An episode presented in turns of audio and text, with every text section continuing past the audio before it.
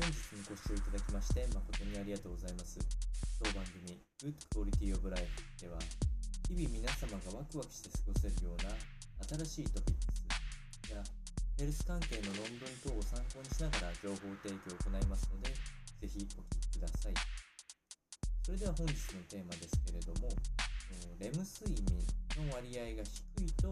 死亡率が増加するといったような研究結果が出ておりますので、このような内容をお伝えしていきたいと思います。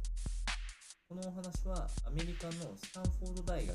のリーリー氏らの研究を、えー、電子版の科学誌である JMA に記載されたもの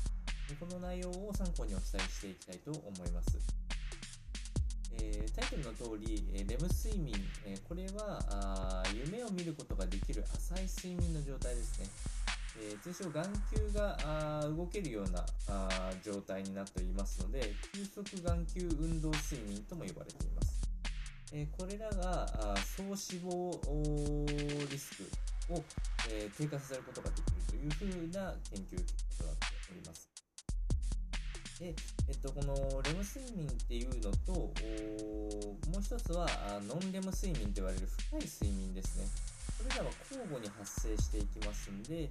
えー、まあ、疲れすぎていてノンレム睡眠がずっと起きている状態、もう夢も全く見ない状況が続きすぎるというよりは、えー、必ず浅い睡眠、深い睡眠、浅い睡眠、深い睡眠といったようなサイクルを繰り返すような適切な睡眠が取れることがこの健康維持につながるというふうなことがこの記事には書かれてあります。まあ、特にその死亡リスクっていう観点でいくと心疾患、えー、代謝性疾患精神疾患といったような、まあえっと、死亡に直結するようなリスクっていうところがあこの睡眠障害になっていると極めて連動性が高いんですけれどもこのレム睡眠がきっちりとれている方あ強いて言うならばあのきちんとした睡眠生活ができている方はこの疾患リスクっていうものが低下しているというふうに言われておりますので健康と睡眠の関係性。これは極めて強いっていうことが、まあ、改めて研究結果から言えるかと思いますのでもしあの直近夢を見ていないなとか疲れすぎて、えー、深い眠りかもなと思っている方は、えー、よければこのような内容を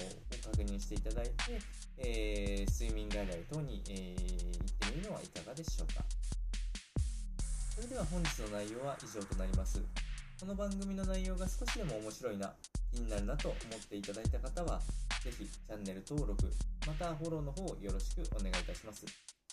それでは次回の放送でお会いしましょう。